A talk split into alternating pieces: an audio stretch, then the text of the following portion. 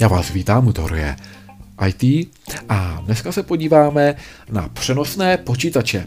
To jsou počítače, u kterých je kromě běžných požadavků kladen důraz na další dvě důležité vlastnosti.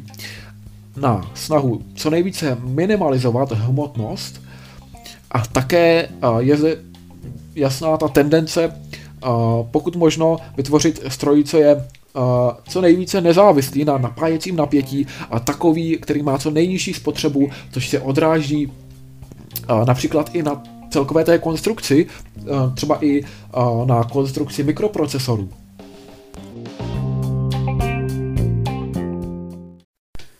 Co se tedy týče těch přenosných počítačů, tak opravdu můžeme je rozdělit uh, třeba podle rozměru a hmotnosti.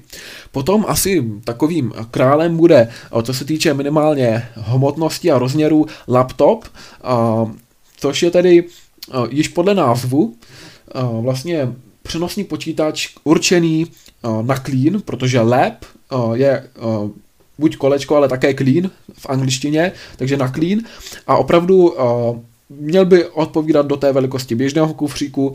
Existuje uh, několik možností, jak to rozdělit. Někdo zase říká, že laptop je vlastně zařízení, které má velikost do uh, rozměru A3, zatímco třeba potom notebook má už rozměry do A4.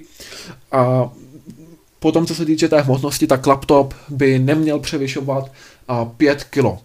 Do 5 kg by se měla pohybovat právě hmotnost laptopu. Potom máme notebook neboli zápisník, který by se správně měl vejít do formátu A4, to je jedna z možných definic, anebo by měl vážit pod 3 kg. No samozřejmě v Čechách tady máme um, trochu přes, přesunutí tohohle významu, protože dnes už laptopem uh, vlastně myslíme uh, to, co sami nazýváme jako notebook, takže to, co je pro nás notebook, tak uh, třeba v angloamerickém světě se nazývá laptop, Uh, protože to op- opravdu odpovídá spíše těm požadavkům do té velikosti A3, když se to nevejde do té A4 a většinou to uh, váží i třeba více než ty 3 kg, pokud to jsou už uh, nějaké starší nebo výkonnější kusy. Dále máme Palm Top, což opět slyšíme v tomto top, takže zase, vlastně se jedná o něco, co chceme někam položit a tentokrát ne eh, do klína, ale do dlaně. Palm totiž nemusí být jenom palma v angličtině, ale je to také teda dlaň. A ten palm top už by se měl pohybovat se svojí hmotností do jednoho kila, eh, s tím, že zase někdo ho definuje jako tedy zařízení, které eh, má rozměry do A5. Jedná se o už eh, takové zařízení, eh, které se většinou nepoužívá pro profesionální eh, využití. To už je zařízení, které se velmi, velmi podobá dnešním smartphonům a proto vlastně dnes se už ani nepoužívá, protože právě těmi smartfony bylo vytlačeno. To zařízení vypadá velmi podobně, i když vlastně tedy se ovládá pomocí pera, ale také má tedy dotykovou obrazovku, už ale chybí klávesnice a zajímavostí je, že právě u toho PDA eh, často tam vlastně chyběla ta možnost instalace nových programů. Vy jste si ten uh, Personal Digital Assistant koupili a už vlastně jste tam měli uh, předem dané programy. Co se týče té historie přenosných počítačů, tak takovým prvním pokusem bylo roku 1983 IBM PC Portable. Ten se v praxi příliš neuplatnil, ale jednalo se o první přenosný počítač. Měl klasickou obrazovku, neskládací. Byl to opravdu velký a těžký stroj, ale byla zde ta možnost ho přenést. Dále jsme mohli vidět ten pokus a to další rozšíření až eh, po tom roce 1985. Tam samozřejmě už eh, se začínají uplatňovat displeje LCD, eh, grafika většinou ze začátku 640 x 200 pixelů nebo 200 bodů, a s tím, že ta obrazovka je opět zase zabudována do té základní jednotky PC a už je vlastně menší než uh, stolní uh, počítač, ty stolní systémy a má i tedy menší výkon. Právě ten menší výkon je uspůsoben i tomu, aby vlastně uh, déle vydržel uh, ve chvíli, kdy má uh, limitovaný vlastně ten uh, zdroj elektrické energie. Takže právě hlavně kvůli té spotřebě je zde i snaha třeba něčem trochu omezit jednotlivé komponenty aby právě došlo k těm výraz, tomu výraznému snížení těch energetických požadavků. Jeden z parametrů, ve kterém se vlastně přenosné počítače liší od těch běžných, je už to samotné rozhraní, ty sloty, které využívají nebo využívali. A dříve to byl zejména tedy uh, slot uh, pro PCMCAI, neboli Personal Memory Card International Association, uh, kde právě ty uh, PCMCAI karty se využívaly, protože podporovaly ty funkce plug and play, neboli do češtiny se to překládá jako zapoj a hrej, což tedy ve výsledku znamenalo, že pokud jste potřebovali zapojit nějakou externí komponentu do toho počítače, tak už to vlastně bylo uděláno tak, abyste nemuseli manuálně vybírat jednotlivé ty adaptéry a všechno tedy nějakým způsobem konfigurovat a zároveň tedy uh, i ty PCMC AI uh, karty podporovaly hot swapping, což je opět velmi podobná funkce, uh, pokud jste třeba připojili nějaký dodatečný hard disk, tak opět jste vlastně mohli použít uh, tady tu PCMCAI kartu uh, proto. Uh, později vlastně uh, se vyvinula PC card, opět uh, podobný princip a vlastně nástupcem je uh, dnešní Express card, uh, s tím, že co se týče těch rozhraní, těch slotů, tak tam byly ve skutečnosti tři typy. Type 1, a ten měl tloušťku 3,3 mm a využíval se u těch PDA nebo těch Personal Digital Assistant. A potom jsme se mohli setkat později s typem 2, ten už měl šířku nebo tloušťku 5 mm a nej, širší byl typ 3, ten měl 10,5 mm, postupně jak tady uh, šel ten vývoj, tak se rozšiřovala ta tloušťka těch typů. Co se týče třeba toho typu 1, tak tam se využíval uh, ten uh, vlastně ta platforma PCMCAI, nebo teda také později nazývaná jako PC Card, zejména pro paměti, jako třeba klasická i dneska vlastně fungující ramka, neboli Random Access Memory, a nebo také třeba karty typu EEPROM nebo Flash, vlastně Flash paměť, to je ten druh paměti, který dneska používáme pro flash disky, ale třeba i paměť typu ROM nebo OTP, což je vlastně uh, typ paměti, který byl pouze jednorázově programovatelný. To znamená, že vy jste ho programovali, uh, ještě tedy byla tam možnost změnit jedničku na nulu, ale vlastně dále už jste uh, nemohli přeprogramovat uh, tuto paměť. Později samozřejmě uh, s tím postupujícím vývojem byla vytlačena, ale uh, ve své době poměrně populární i z toho důvodu, že byla levnější než běžná karta. A odtud vlastně pochází i ta zkrátka OTP jako uh, One Time Programmable. Naopak, co se třeba týče paměti EEPROM, tak to je vlastně zkratka pro Electrically Erasable Programmable Read-Only Memory, uh, tedy vlastně uh, typ paměti, který je velmi podobný potom typu paměti RAM, neboli tady to jsou vlastně ty RAM ROM, i vlastně v tom názvu je to vidět EEP ROM. A vlastně to ROM, to znamená tedy Read Only Memory, tedy ta paměť je určena pouze pro čtení, nicméně podobně jako RAM se vlastně pohybuje ve stovkách tisíc přepisů. To, to znamená, že pokud se ta data rychle mění, tak právě je výhodné využít PCMC AI uh, slot, uh, pokud zrovna chcete využít právě třeba PC card uh, toho typu 1, uh, právě s RAM nebo EEPROM, spíše než třeba PD, uh, teda flash paměť, protože flash paměť uh, má uh, řádově desítky tisíc uh, přepisů, což je dobré, pokud máte nějaká data, která třeba chcete uh, další dobu uchovat, ale ve chvíli, kdy se ta data neustále přepisují, a, tak potom se využívá a, ten paměťový mod, modul RAM, nebo po případě teda EEPROM. Zajímavé potom je ještě vlastně podívat se na rozdíl mezi právě EEPROM a RAM, který také spočívá v tom, že RAM je vlastně druh paměti, kdy abyste ta data uchovala, tak musíte mít neustále napojená na nějaký zdroj energie. Zatímco u paměti EEPROM, i pokud vlastně ten váš počítač je vypnutý, tak ta data tam jsou neustále uchována. Potom třeba u typu 3, který už měl místo 3,3 mm 10,5 mm, tak tam se poměrně rozšířily hot plug neboli také někdy nazývané hot swap disky, že prostě jste mohli připojit pevný disk a externě ho využívat právě pomocí PCMCI nebo teda později té PC card. Jednou eh, z pozdějších eh, verzí PCMCI a PC card eh, byl Card Bus, to je ta pozdější 30-bitová verze PCMCI, a která právě disponuje funkcí bus mastering, multimasteringu, což umožňuje vlastně těm zařízením na té kartě přístup přímo do té paměti a střídání se v tom ovládání té sběrnice. Jinak, co se týče těch samotných přenosných počítačů, tak určitě velkým tématem je power management. To je tedy ta zpráva odběru elektrického proudu. S tím, že právě na tom správném nastavení parametrů záleží potom výkon celého stroje.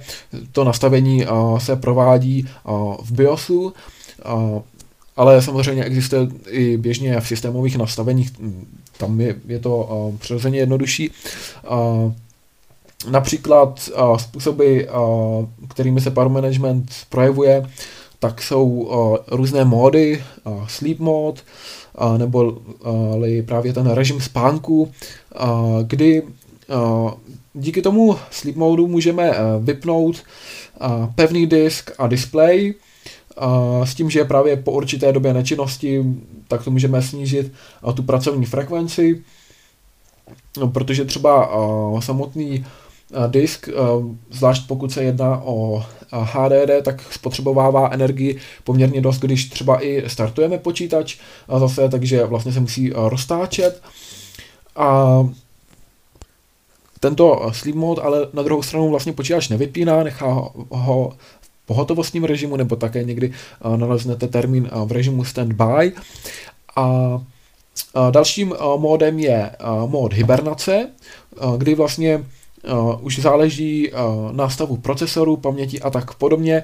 Uh, kdy uh, běžně, když tedy vypnete počítač, tak uh, se žádné uh, z těch uh, dat ohledně procesoru, paměti a podobně neukládají, ale tady se schválně uloží, uh, většinou tedy na hard disk nebo na solid state drive, a ve chvíli, kdy po dalším zapnutí se automaticky začne obnovovat ten počítač, tak tam načte ta data, která jste předtím tedy běžně měli uložené na vašem počítači, běžně jste s nimi pracovali, protože se tedy neukládají do té paměti RAM, která potřebuje být neustále připojená k internetu, a teda ke zdroji elektrického napětí, ale ve chvíli, kdy vlastně už to máte uložený na pevný disk, tak a poté, když to zapnete, tak se vám tam načtou i ta data, která běžně třeba byste ztratili.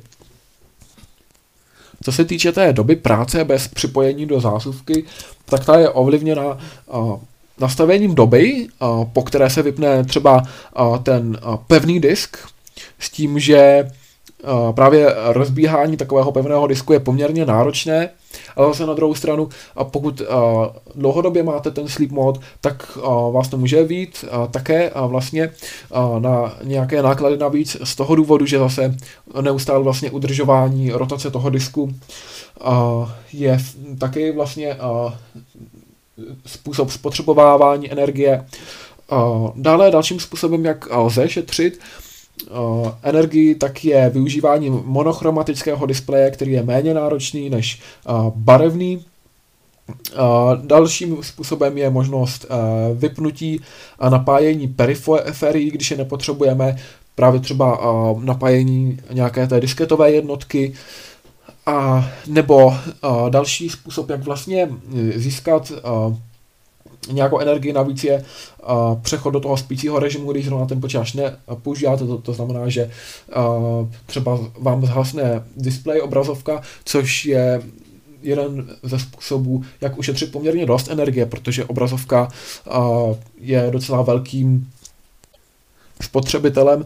No a v neposlední řadě je to určitě i nízkonapěťový mikroprocesor nebo procesor, což jsou většinou procesory, které třeba máte v zařízeních, které jsou teda laptopy a v Čechách je nazýváme jako notebooky. Proto jsou také běžně mikroprocesory do notebooků dražší než do běžných počítačů, pokud tedy máme tu stejnou řadu a ten stejný model, který by měl být vydaný ve stejný čas, ale většinou ty mikroprocesory na počítač přenosný, jako je právě třeba notebook, tak vychází o několik měsíců později než ty běžné procesory do stolních počítačů. A bývají právě i dražší, protože právě je tam i ta otázka uchovávání té energie a využívání nízkého napětí. No a jednou z velkých otázek přenosných počítačů jsou přirozeně samotné akumulátory, neboli právě ten zdroj elektrického napětí. Jaké jsou takové hlavní požadavky, které by měl dobrý akumulátor splňovat? Tak určitě je to dlouhá životnost, také pomalé samovybíjení, malý vnitřní odpor, toho článku, pokud možno co největší kapacita při co nejmenším fyzickém objemu a ideálně také malý nebo žádný paměťový efekt. Teďka, co to je paměťový efekt? Paměťový efekt se právě projevuje u určitých typů akumulátorů, a zejména jsou to teda potom nikl kadmiové a někdy i trochu nikl metal hydritové akumulátory. Nejvíce se projevuje ten paměťový efekt u nikl kadmiových akumulátorů. A, a tento efekt vlastně působí tak, že pokud ta baterie není zcela vybitá a vy začnete opět nabíjet, tak najednou tedy se sníží kapacita. To znamená, že pokud opravdu máte částečně vybité to zařízení a máte třeba nikl kadmiový uh, akumulátor, po případě možná i pokud máte ten nikl metal hydritový akumulátor, tak ve chvíli, kdy třeba máte 30%, nabijete to na 50%, sníží se vám kapacita té baterie. A nicméně naštěstí existuje dobrý způsob, jak se vyrovnat s paměťovým efektem a to je ve chvíli, kdy se ta baterie zcela vybije, tak zase ji znovu zcela nabít a vlastně fungovat na takovémto režimu. Takže pojďme se podívat na jednotlivé typy akumulátorů. Máme zde tedy ten nikl kadmiový akumulátor, který asi je zejména známý díky své nízké ceně, ale v dnešní době už ustupuje Velkou výhodou je jeho malý vnitřní odpor a samozřejmě nevýhodou je právě ten paměťový efekt, také vysoká hmotnost, poměrně nízká kapacita. Taky je tam ta otázka té ekologické náročnosti výroby a Podobný v těch vlastnostech je poměrně i ten nickel metal hydritový akumulátor. Má podobný, podobná negativa jako ten nikl kadmiový akumulátor, že má poměrně nízkou kapacitu, vysokou hmotnost, opět váží hodně. I když při té stejné hmotnosti už má vyšší kapacitu nežli ten nikl kadmiový akumulátor, a už ta jejich výroba je ekologičtější než u toho nikl kadmiového akumulátoru, přestože ta nikl metal hydritová baterie není zcela ideální z toho ekologického hlediska. A co se týče nickel metal hydrotových akumulátorů, tak se využívají například pro tuškové baterie, pro jejich výrobu, uh, například pro přenosné audiopřehrávače. Uh, potom máme tady typy baterií, které využívají litia, litio-iontové akumulátory a litio-polymerové akumulátory. Jak litio-iontové akumulátory, tak i litio-polymerové akumulátory nejeví téměř žádné známky paměťového efektu. Uh, litio-iontové akumulátory opravdu už mají při malé hmotnosti velkou kapacitu, při malém objemu velkou kapacitu. Uh, a zejména jimi proslavila firma Sony jejich výrobou, a také tedy se můžeme setkat i s bateriemi uh, litio-polymerovými, uh, které vlastně mají podobné vlastnosti jako uh, ty litio-iontové akumulátory, i když se asi dají lépe uspořádat, protože právě při té stejné kapacitě mají ještě menší objem. Ale zase na druhou stranu s menším objemem tam přichází vyšší cena, ještě vyšší cena než je u litio-iontových akumulátorů, všechny ty akumulátory, ať už se jedná tedy o litiopolymerové, litiojontové, nikl metal hydritové nebo i nikl kadmiové akumulátory, tak fungují na tom principu, že tedy dochází k chemické přeměně a ve chvíli, kdy připojíme ten přístroj, tak ten akumulátor opět dodává zpátky tu energii s tím, že vlastně se chemicky vrací do toho původního stavu a to je vlastně i to, co se děje při samovybíjení. Tam totiž dochází k tomu, že ta chemická náplň toho nabitého akumulátoru se snaží opět dostat do svého normálního, neboli tedy toho vybitého stavu a právě takto se vlastně ta energie uvolňuje v podobě tepla. Pojďme se tedy nyní podívat na laptop, neboli to, co v Čechách nazýváme spíše notebook, i když vlastně uh, nomenklaturně by to měl být uh, tedy přístroj nazývaný laptop, vyjde se spíše do klína už uh, dnes. Uh, co se týče vůbec toho, jak pracujeme s takovým, já to budu také nazývat notebook, notebookem, tak uh, asi takový poměrně markantní rozdíl je už při používání klávesnice, kdy můžeme opravdu vidět ty rozdíly oproti stolnímu počítači. Počítače například v tom, že má ta klávesnice menší rozměry, přidává se zde klávesa FN, která má podobnou funkci jako třeba Shift, tedy že nám rozšiřuje využití těch současných kláves. Ehm, tím, že ve chvíli, kdy zmáčkneme klávesu FN, tak můžeme využít další funkčnosti. Běžně u větších klávesnic samozřejmě by tam mohla být tlačítka navíc, ale tak to vlastně uspoříme místo. Dále se využívá někde třeba skladací klávesnice, což ale není úplně časté.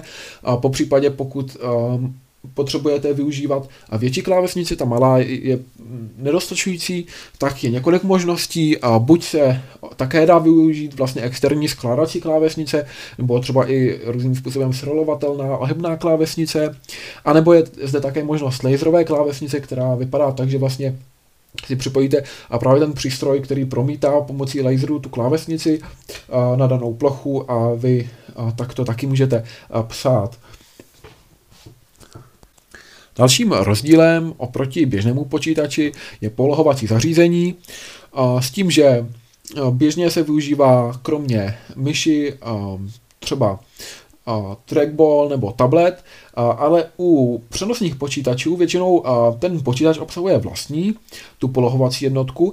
Buď se může jednat o touchpad, nebo někde se může jednat i o miniaturní trackball se dvěma tlačítkami po stranách. Tím, že ten touchpad, to je, touchpad je tlaková destička, s tím, že podobně jako trackball je právě umístěna před klávesnicí, takže co nejblíže k nám.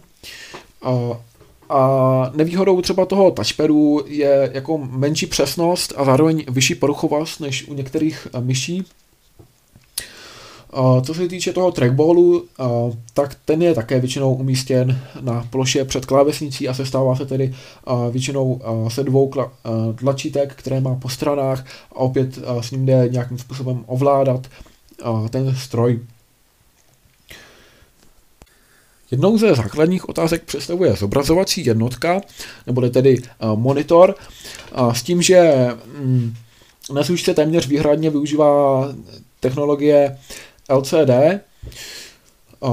tedy ta technologie tekutých krystalů, a tu je i ta zkratka, Liquid Crystal Display.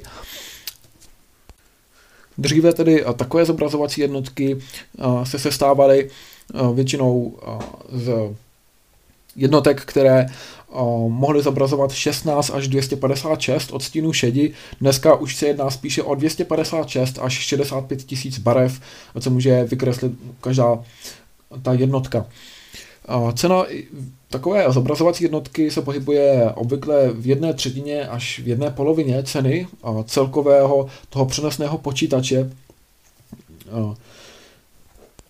Co se týče kvality obrazu, tak dříve jsme se mohli setkat s takzvanými pasivními dis- displeji, což jsou displeje, kde se informace ztrácely, třeba při změně úhlu pohledu, když se to najednou začalo takovým způsobem vlastně odrážet, což právě dnes už potlačují takzvané TFT displeje, neboli to jsou ty aktivní displeje, které se liší v tom, že mají zvýšenou světelnost, což i vede k nižší únavě očí, ale zároveň zase tedy jak k vyšší spotřebě, tak i k vyšší ceně. Dále se zde také většinou setkáte tedy s PC MCI, nebo teda dnes už opravdu spíše Express Card, i když i tak v dnešní době už není příliš používaná. Umožňuje tu možnost plug and play, takže tam můžete vložit třeba zvukovou kartu nebo síťovou kartu externí, to, je, to jsou možnosti právě té Express Card dneska, nebo také další možnost u Express Card je také. Externí disk, podobně jako u typu 3, u PCMC AI, a nebo také další možnost u Express Card je fax modemová karta, samozřejmě těch možností existuje více. A dalším takovým velkým kom, rozdílem oproti běžnému počítači je jiná konstrukce procesorů, s tím, že právě výroba těchto procesorů je dražší, ale zase energeticky méně náročná. Energeticky méně náročné jsou později tedy ty procesory. Jsou energeticky méně náročné než stolní počítače, s tím, že ale nesou podobný název té řady, takže třeba pokud se rozhodnete pro Intel Celeron nebo Intel i5, i7, i9 a tak dále, po případě AMD Ryzen, tak samozřejmě ty procesory takto nesou podobné jméno, ale dále jsou vlastně upraveny speciálně pro použití u notebooku a je náročnější běžně se setkat s volným prodejem pouze těchto procesorů, protože se nevyměňují zas tak často, jako se vyměňují procesory stolních počítačů.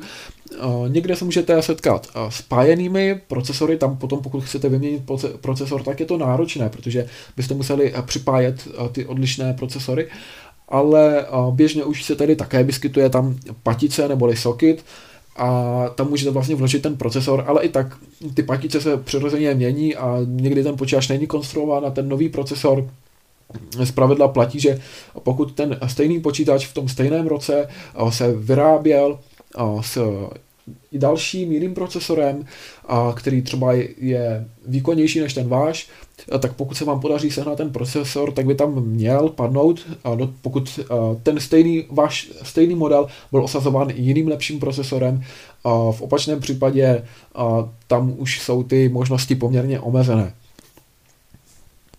Oproti stolním počítačům také dochází k omezení těch slotů sběrnice. Můžete se setkat opět se standard PCI, a potom vlastně nástupcem toho standard PCI je dneska PCI Express, s tím, že právě ty PCI Express sloty jsou poměrně běžné a jsou podobné jako na počítači a slouží právě k připojení nejčastěji grafické karty. A potom um, už se liší um, ty vnější připojení, většinou tam je možnost USB, možnost napájení, také tam často bývá audiokonektor, a dále to lze rozšířit pomocí tzv. dokovací stanice nebo docking station, pokud potřebujete určitý počet daných konektorů. Pojďme se nyní podívat na PDA, neboli Personal Digital Assistant.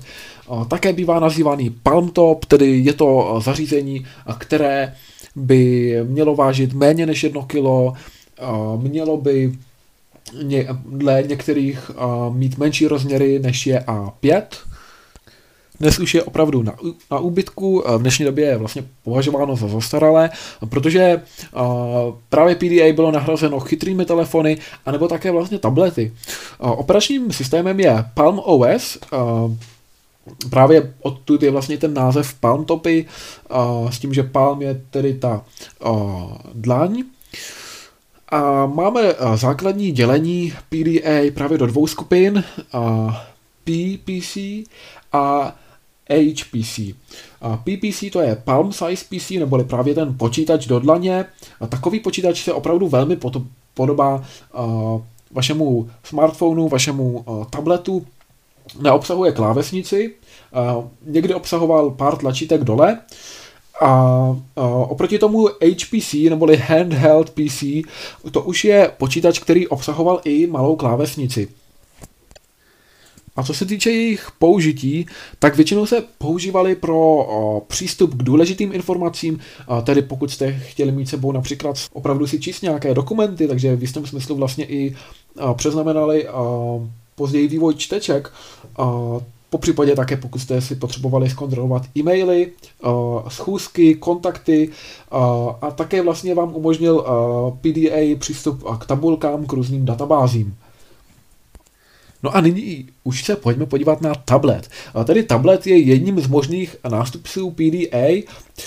Využívá virtuální klávesnici, to znamená, že už nemá sebou dodatečnou klávesnici jako třeba HPC, nebo ten handheld PC, a co se týče historie, tak uh, těch nápadů bylo v historii více, ale jedním z nich byl na přelomu století Microsoft Tablet PC, který tedy nebyl zasah úspěšný, a to zejména kvůli své vyšší ceně a problému s použitelností.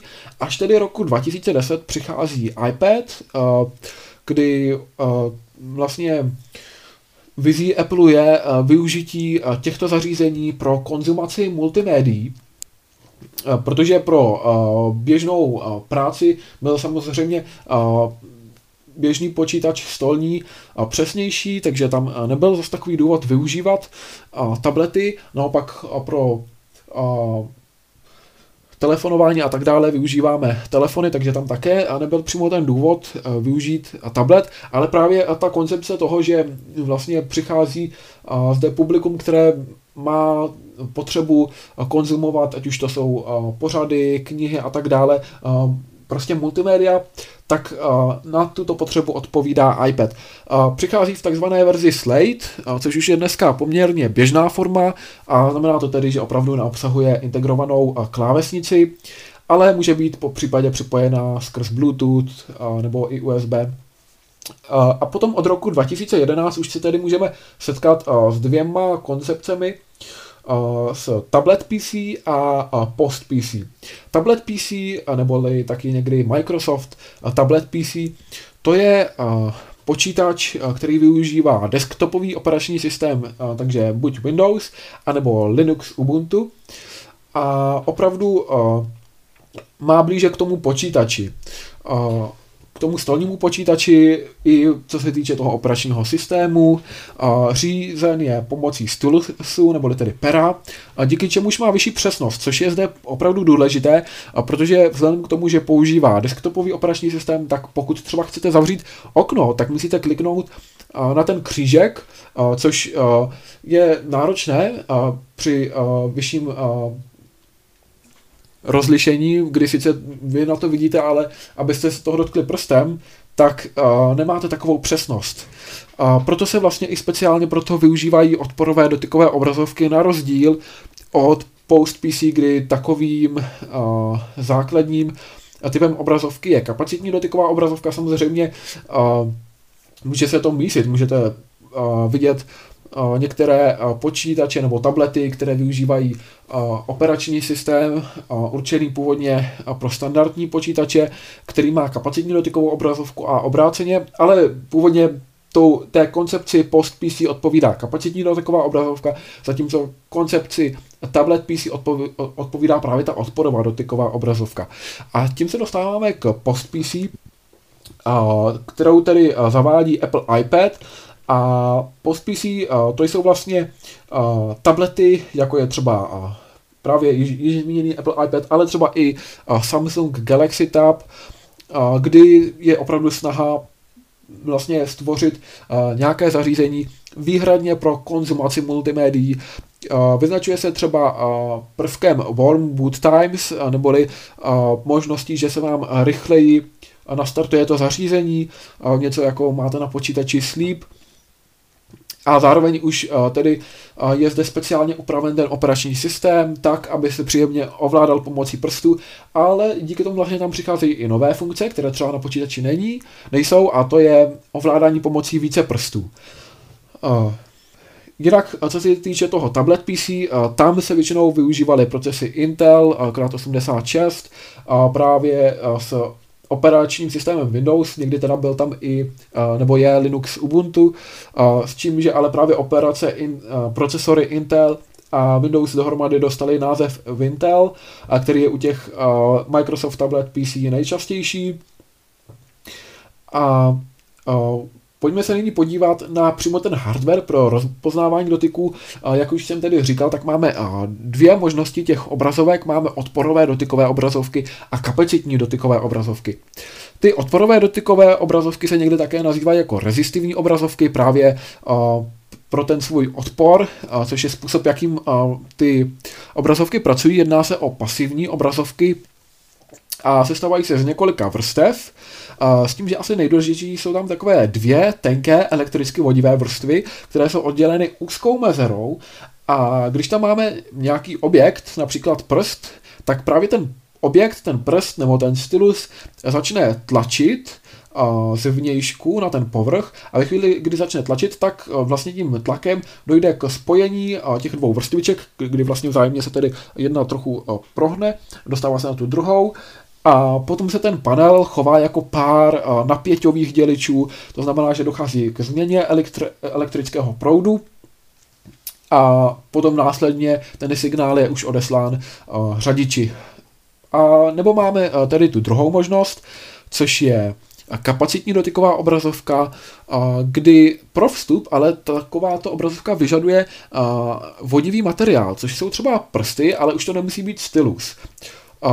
A ten princip kapacitní dotykové obrazovky je takový, že vlastně využíváme dotykový panel, který je potažený transparentním vodičem, což může být například i to, neboli směs nebo slitina oxidu inditého a ciničitého.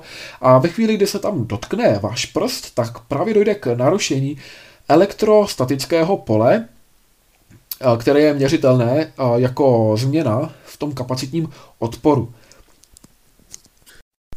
Já doufám, že vás v něčem tahle epizoda zaujala, obohatila.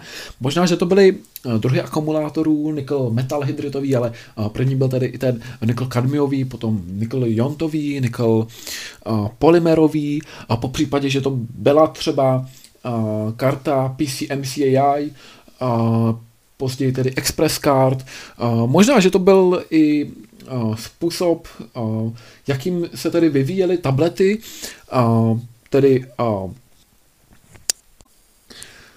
Microsoft Tablet PC nebo Tablet PC a Post PC, po případě tedy i ty mm, dvě základní obrazovky u tabletu, což je ta odporová dotyková obrazovka rezistivní a, a kapacitní dotyková obrazovka. Já vám přeji pěkný zbytek dne.